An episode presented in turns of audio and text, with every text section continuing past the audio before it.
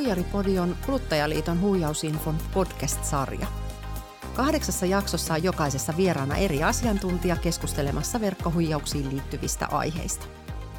Tässä jaksossa keskustellaan muun muassa siitä, miten suomalaisia kohtaan hyökätään netissä ja minkälainen uhkatilanne muutos on ollut viimeisen puolen vuoden aikana.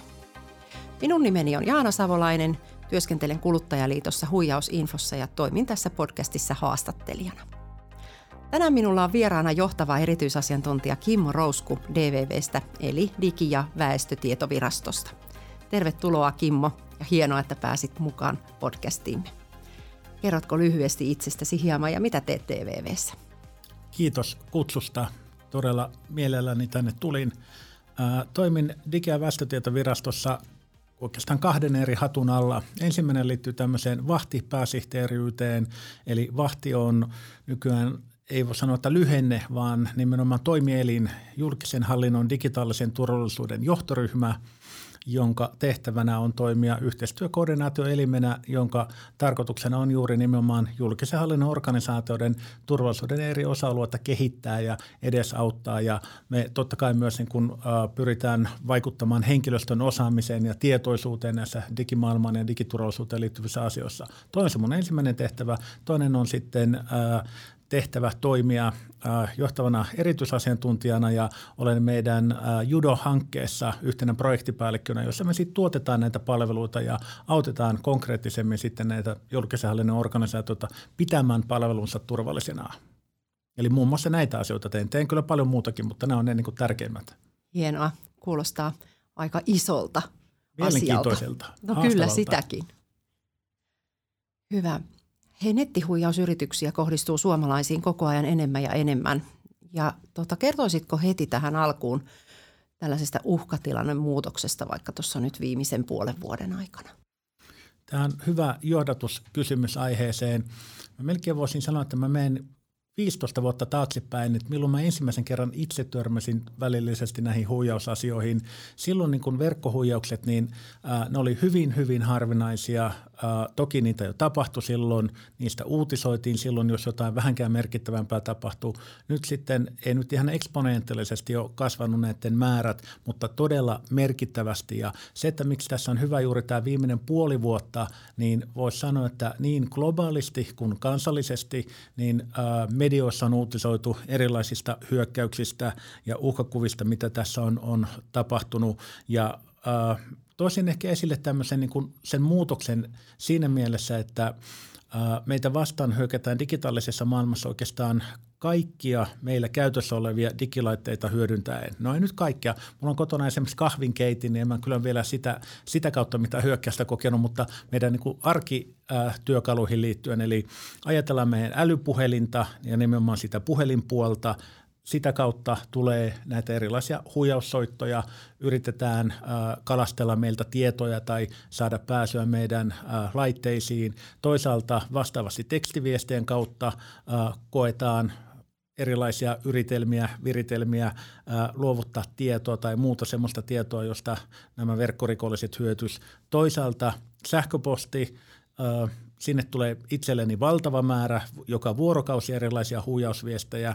Yksi tässä on se, että mulla on ollut tosi pitkään julkinen sähköpostiosoite ja olen halunnutkin sen säilyttää, koska se toimii hyvänä tämmöisenä niin kuin huijausmagneettina, että mä näen, että minkälaisia niin kuin yritelmiä tulee, jotta mä pystyn niistä taas sitten kertomaan ja puhumaan, että nyt tämmöisiä tämmöisiä huijauksia tulee. Ja sitten tietysti vielä erilaiset niin kuin nettisivut. Meistä jokainen on varmaan saanut nettisivulta jonkun ilmoituksen, että onneksi olkoon olleet miljoonas kävijä ja nyt kun vaan napata tästä, niin tämä älypuhelin on jo melkein taskussasi.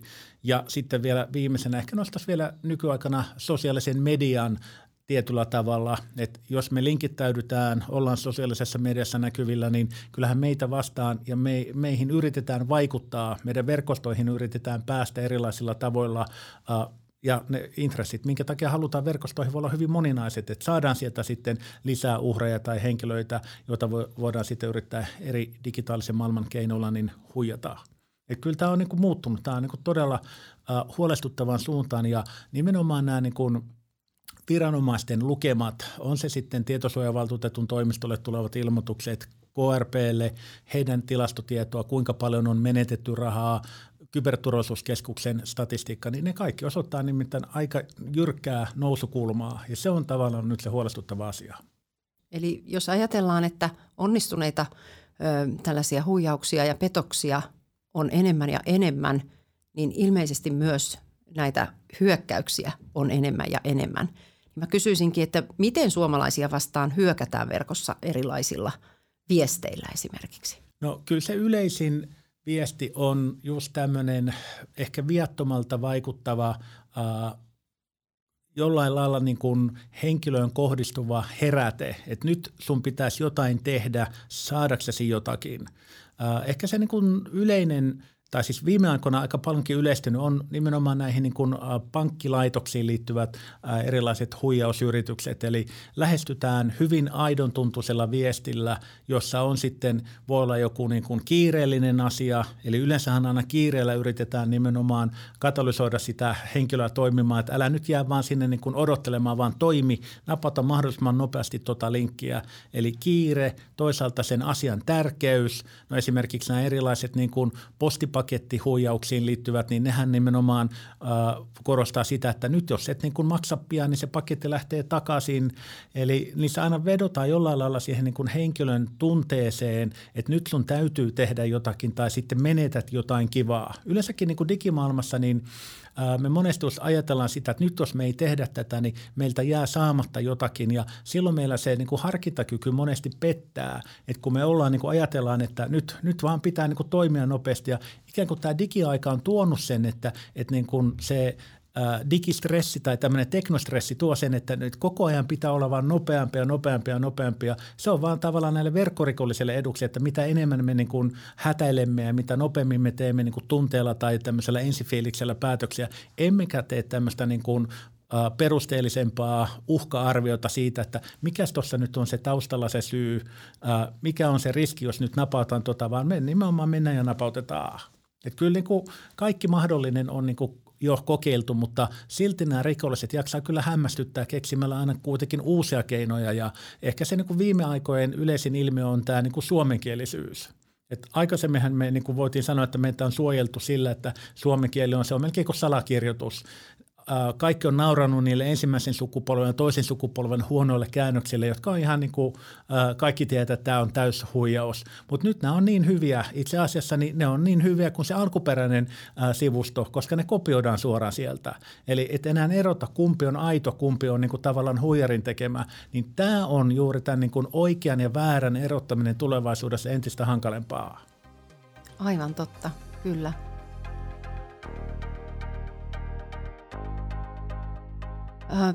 Sitten jos ajatellaan näitä tietovuotoja, niin palveluiden näkökulmasta, mitä sanoisit, kun ajatellaan nyt, vaikka tässä nyt syksyllä oli tämä hyvin ikävä tietovuototapaus vastaamo, niin näiden palveluiden näkökulmasta, niin sitten näistä tietovuodoista, mitä niistä sanoisit?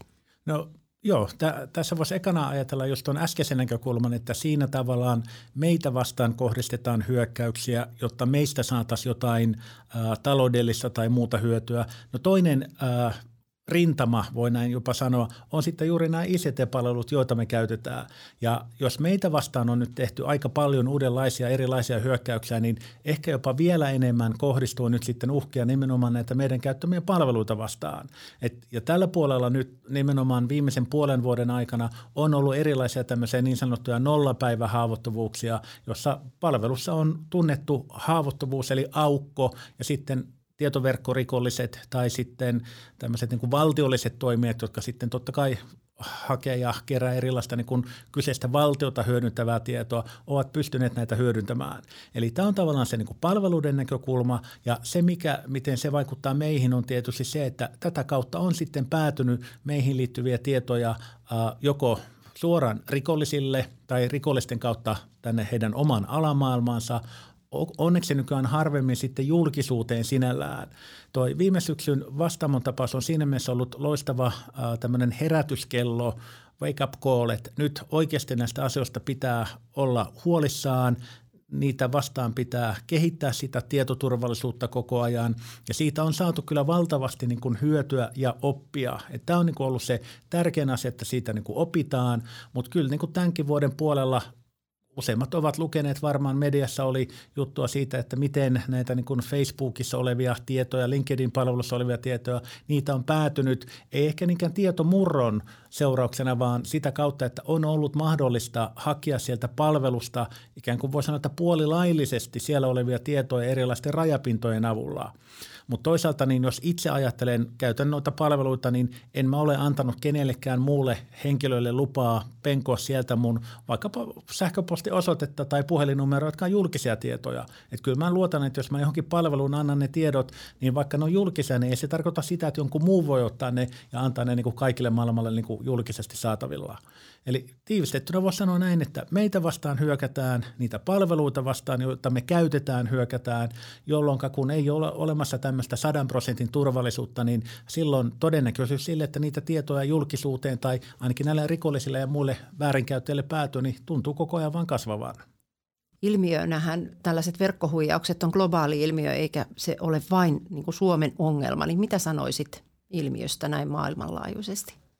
Tätä on usein verrattu siihen, että Tämä, joo, oikeasti tämä oli hyvä tämä globaalius siinä mielessä, että tätä on monesti verrattu myös niin kuin huumerikollisuuteen – joka silloin 70-luvulla, kun se alkoi 80-luvulla kasvoi.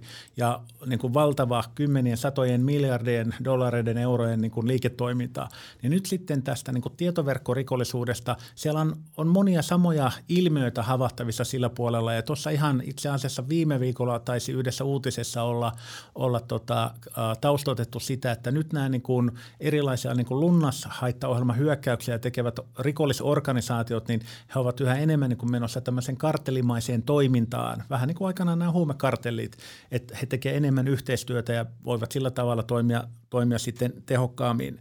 Eli tämä on tosiaan globaali ilmiö ja nyt kun me puhutaan Suomesta, niin ei meidän pidä ajatella, että meillä on täällä asiat huonosti tai hirveän huonosti, kun meillä tämmöisiä tapahtuu. Seuraan lähes päivittäin tiettyjen uutiskoosteiden kautta, mitä muualla tapahtuu, niin muualla maailmassa tapahtuu ihan näitä samoja asioita vielä suhteessa paljon paljon jopa enemmän ja paljon huolestuttavampia asioita joka valtiosta on löytynyt ne omat vastaamonsa jo, tai kun Suomessa uutisoitiin, että meillä eduskuntaa vastaan oli kohdistettu tämmöinen niin kuin operaatio, niin joka maassa parlamenttiin vastaaviin organisaatioihin kohdistuu samanlaisia uhkia, että ei tämä ole millään lailla niin kuin Suomi-spesifistä, että nyt me ollaan vaan tässä niin kuin kohteena, vaan tosiaan tämä on globaalia liiketoimintaa ja osa rikollisista ampuu haulikolla ympäri maailman, että, että kuka vaan nyt sitten sattuu osumaan, niin selvä, olet uhri. Sitten on erikseen ehkä enemmänkin tämmöiset niin kuin, tiettyyn kohteeseen hyökkäävät, jotka tietää, että nyt kiristämällä noita, niin me saadaan sieltä helposti ehkä 5 miljoonaa euroa tai dollaria.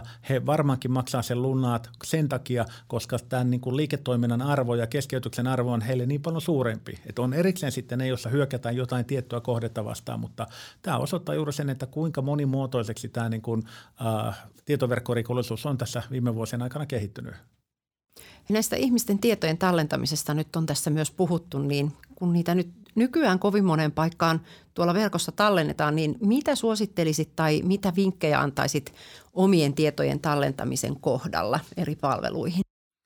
No kannattaa totta kai jollain lailla luokitella – No voisi sanoa, että meillähän niin kuin julkisessa hallinnossa on selkeästi niin kuin luokittelu siitä, että on julkista tietoa, joka nyt periaatteessa no sananmukaisesti voi levitä minne vaan. Sen ohella meillä on salassa pidettävää tietoa, jolloin sen salassapitoon liittyy velvoitteet, jolloin se sitä saa käsitellä vain ne henkilöt, joilla on sitten siihen annettu oikeus. Toisaalta meillä on sitten valtionhallinnossa erikseen tämmöinen vielä turvallisuusluokiteltu tieto, joka kohdistuu sitten jo enemmän salassa pidettävään, ehkä osittain voisi sanoa, välillä kansalliseen turvallisuuteen liittyviin tietoihin, mutta tämän ohella meillä on sitten kahdenlaisia henkilötietoja. Et meillä on yleensäkin henkilötietoja ja valitettavasti meillä monesti monella henkilöllä ei ole edes vielä täyttä ymmärrystä siitä, että mikä on henkilötieto. Et monesti kuvitellaan, että se pitää olla niin kuin henkilötunnus yhdistettynä puhelinnumeroon ja kaikkien mahdollisen ennen kuin siitä tulee henkilötieto, mutta yksittäiset osa-alueet muodostaa jo henkilötiedon. Ja sitten on vielä erikseen nämä tavallaan arkaluonteiset tai ää, tietosuojakielellä puhuttuna erityisiin tietoryhmiin kuuluvat henkilötiedot, johon nyt liittyy vaikka potilas ja yleensä tämmöiset muut arkaluontoiset tiedot. Et tavallaan kun ne tunnistaa – niin sen jälkeen on paljon helpompi myös sitten miettiä, että minkälaisiin palveluihin mitäkin antaa. Nyt jos tuolla vaikka kadulla tänne kävellessä, niin joku olisi pysäyttänyt mutta kysynyt multa, että äh, kerrotko sun henkilötunnukseen, niin väitän, että yksi tuhannesta, jos sitäkään antaa sen äh, tunnuksen noin vaan. Mutta jotenkin tuolla digitaalisessa maailmassa, kun kysellään, niin kun siellä ei ehkä nähdä sitä kyselijää ja sitten me ajatellaan aika positiivisesti yleensä asioista, niin me paljon helpommin luovutetaan sitä tietoja. Eli luokittelee ne tiedot ja sitten varsinkin ne omat arkaluonteiset tiedot tai muut, joilla on taloudellista arvoa, on se sitten pankkiyhteystietoja ja muita vastaavia käyttäjätunnuksia salasanoja, niitä suojellaan ajatellaan sitten vaan tiukemmin. Kyllä. Hei, tekoälystä puhutaan myös aika paljon ja olen kuullut, että olet aiemminkin puhunut siitä, niin miten teknologia voi tukea tavallista kansalaista vai voiko se tukea ja mitä riskejä sä näet siihen liittyen, kun ajatellaan huijauksia? No, tähän liittyy tosi paljon uhkia, mutta jälleen mahdollisuuksia. Ja mennään ekana niin kuin mahdollisuuksien näkökulman kautta. Eli ää, nyt kun nämä niin kuin tietoverkkorikolliset pystyy kehittämään sitä toimintaa tavallaan nopeammin, kun me pystytään suojautumaan. Että he on tavallaan askeleen edelleen ja meidän pitäisi totta kai koettaa päästä vähintään samalle tasolle, mutta kyllä se käytäntö on vaan se, että me tullaan aina vähän jäljessä. Niin se keino, millä me pystytään niin kuin, ää, kuromaan tätä umpeen, on nimenomaan se, että me automatisoidaan tätä meidän niin kuin turvaamista.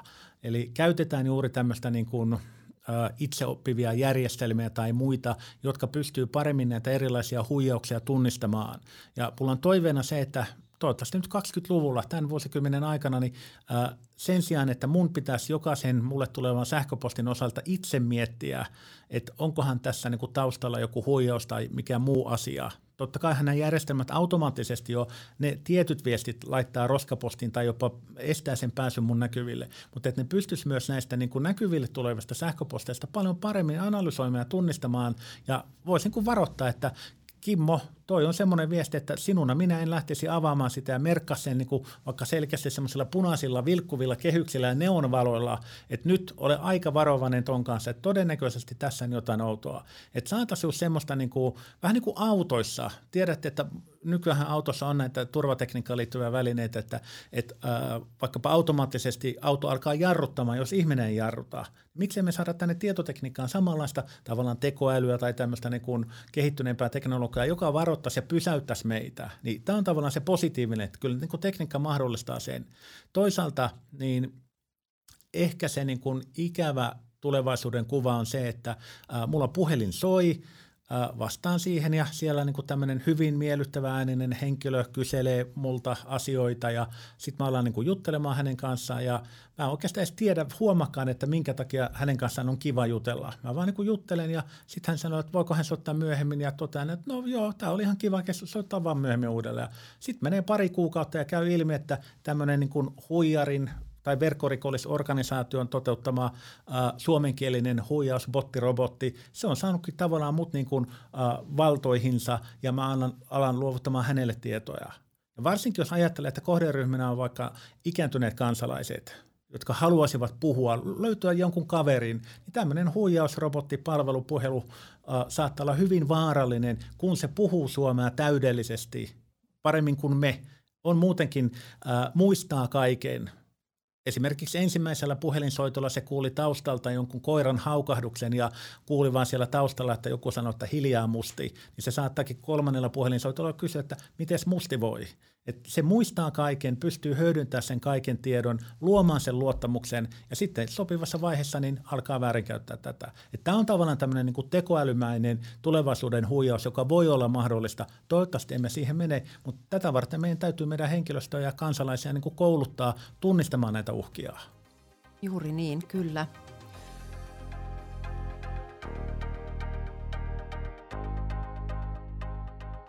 Hei, mietitään suomalaisia. Mehän ollaan kohtuullisen kielitaitoisia, teknisesti taitavia, mutta meistä puhutaan myös, että me ollaan aika sinisilmäisiä.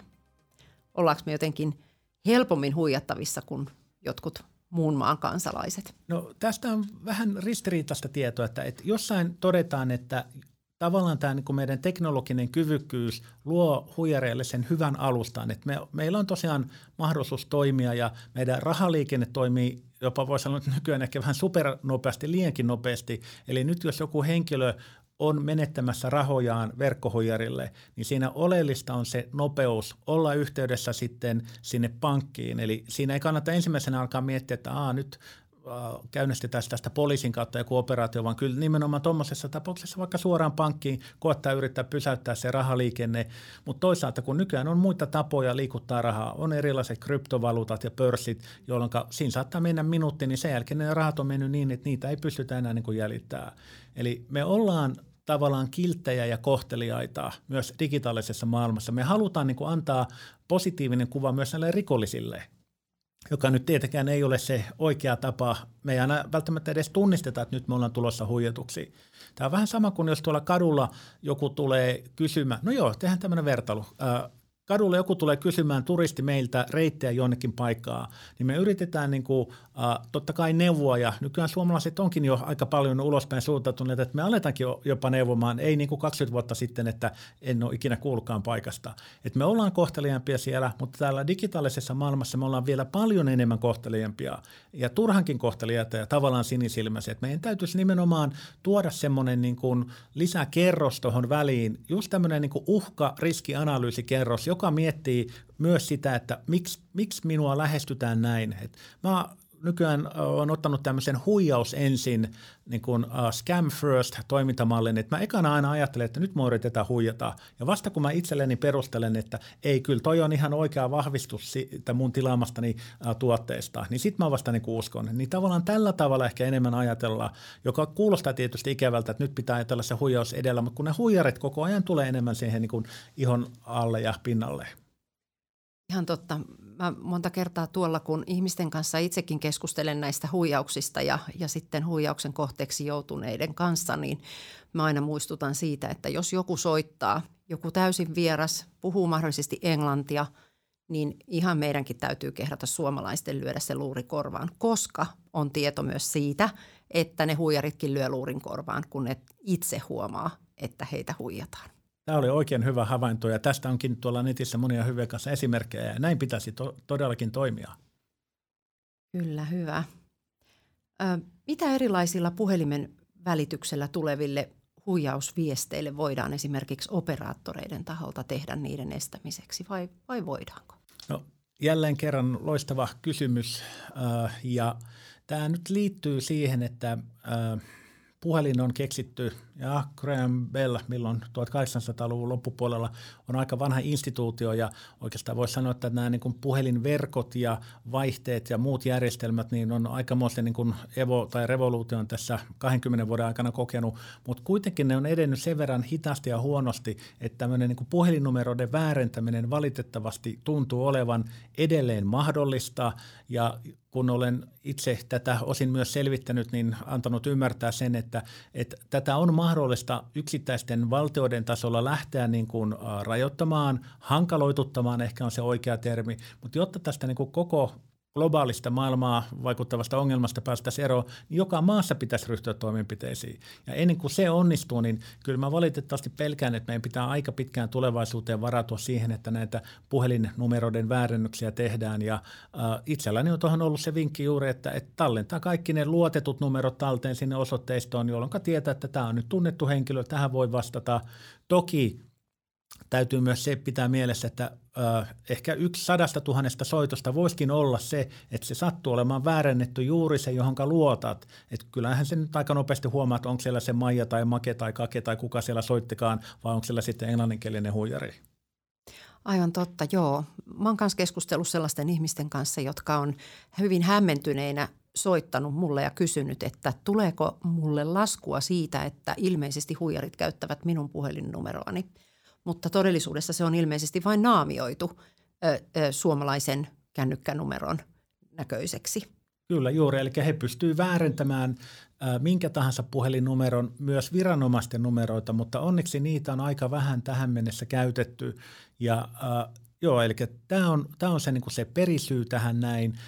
Toisaalta, niin jos jossain vaiheessa tämä pystytään tulevaisuudessa kenties estämään, siihen voi mennä 5-10 vuotta, niin äh, ongelma on se, että he keksivät yleensä jonkun muun tavan. Että kyllä meillä niin viiden vuoden puhumattakaan kymmenen vuoden päästä, niin nämä uhat on ihan erilaiset. Siellä on paljon semmoisia, joita me ei tänä päivänä kuvitellakaan, mitä kaikkea voidaan taas sitten sen aikaisella tekniikalla tehdä ja toteuttaa.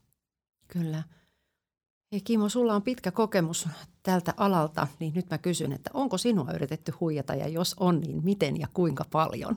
Joka päivä, siis niin kuin sanoin, mulla tulee joka vuorokausi tulee erilaisia huijausviestejä. Tuossa ihan ennen kuin lähdin tänne, niin huomasin, että tota, oli tullut taas yksi uh, uudenlainen tämmöinen suomalainen pornokiristyshuijaus, eli yritettiin 1400 euroa bitcoineina saada ja sitten oli tullut taas tämmöinen DHL-pakettihuijaus. Kyllä näitä siis mulla tosiaan tämän postin koko ajan tulee.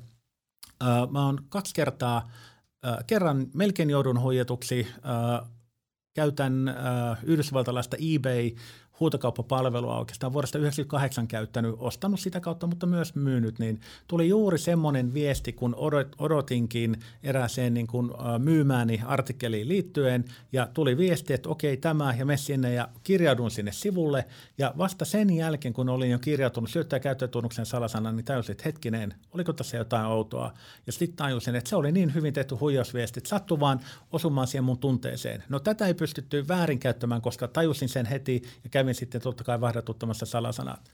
Toisaalta sitten 2008, kun tällöin oli erilaisia näitä ensimmäisiä niin nettihuutokauppoja ja kirpputoreja, niin sieltä sain tarjouksen semmoisesta elämäni unelmien telkkarista, jota olin aina haaveillut. Ja kuinka ollakaan, niin tämä paljastui sitten verkkohuijariksi, joka toimi erinomaisen hyvin. Mä olin hänen puhelimella yhteydessä, katsoin hänen profiilinsa, olin yhteydessä myös muille henkilöille, joille hän oli myynyt. Totta kai hän oli koko ajan siellä taustalla. Tämä oli semmoinen niin kuin itselleni aivan loistava oppi siitä, että kuinka hyvin tämmöinen ammattimainen rikollinen, siitä on jo 13 vuotta sitten, pystyi silloin toimimaan. Tein totta kai rikosilmoituksen ja myöhemmin poliisi ilmoitti, että kyllä kyseinen henkilö tiedetään ja tunnetaan ja, ja tota, näillä vaan on tapana se, että, että he jatkaa sitten tuomion jälkeen tätä samaa, samaa rikollista uransa valitettavan usein. Valitettavaa tollainen, mutta tämähän nyt todistaa sen, että kuka tahansa voi tulla huijatuksi.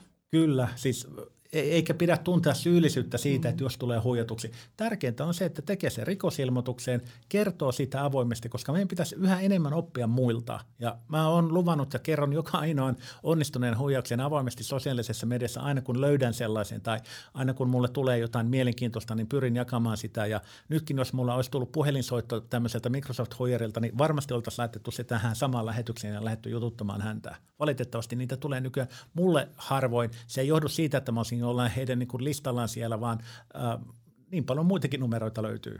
Niin, kyllä, ihan totta. Ö, miten yhteistyö eri viranomaisten välillä mielestäsi toimii näissä asioissa? Suomi on mallimaa siitä, että miten hyvin meillä nimenomaan viranomaisyhteistyö toisaalta myös niin kuin yritysten elinkeinoelämän välillä toimii. Meillä on todella pitkät juuret tämmöisen laajalaisen digimaailmaan liittyvän yhteistyön osalta ja on niin kuin monesti varsinkin ulkomaalaiset vieraat ovat ihmetelleet, että miten teillä Suomessa, kun teillä on aika tämmöinen hajaantunut tämä hallinto näiden vastuuden osalta, että miten se voi toimia. Ja sitten kun ne vähän aikaa jutustelee ja kuulee, niin sanoo, että nyt he ymmärtää, että miksi Suomella on niin hyvä maine tälläkin puolella. Eli nimenomaan se, että, että me, meillä on niin matala yhteydenottokynnys, me tunnetaan, Suomi on pieni maa, oikeastaan kansa, suku, jolloin jokainen tuntee muutaman hypyn kautta jonkun toisensa. Eli me saadaan sitä kautta kyllä niin kuin sitä tietoa hyvin myös kuljetettua ja välitettyä näiden asiantuntijaverkostojen välillä. Mutta kyllä tämä nimenomaan yhteistyö, niin se myös mahdollistaa tällä viranomaispuolella niin, äh, tähän niin kuin, voisi sanoa, että tietoverkkorikollisuudenkin, yleensä tämän niin kuin digimaailman näiden uhkien ja hyökkäysten osalta niin oikein hyvä yhteistyö. Ja auttaa totta kai niin sitten sitä kansalaista tai sitten rikoksen uhriksi joutunutta organisaatiota. Eli yhteistyössä saa voimaa ja se on ihan toimivaa, hienoa. Jos, olet, jos ihminen on menettänyt tärkeitä tietoja, kuten henkilötiedot rikollisille, niin mistä tällainen ihminen sitten voi saada apua ja ohjeita muun muassa siitä, että miten pitää toimia.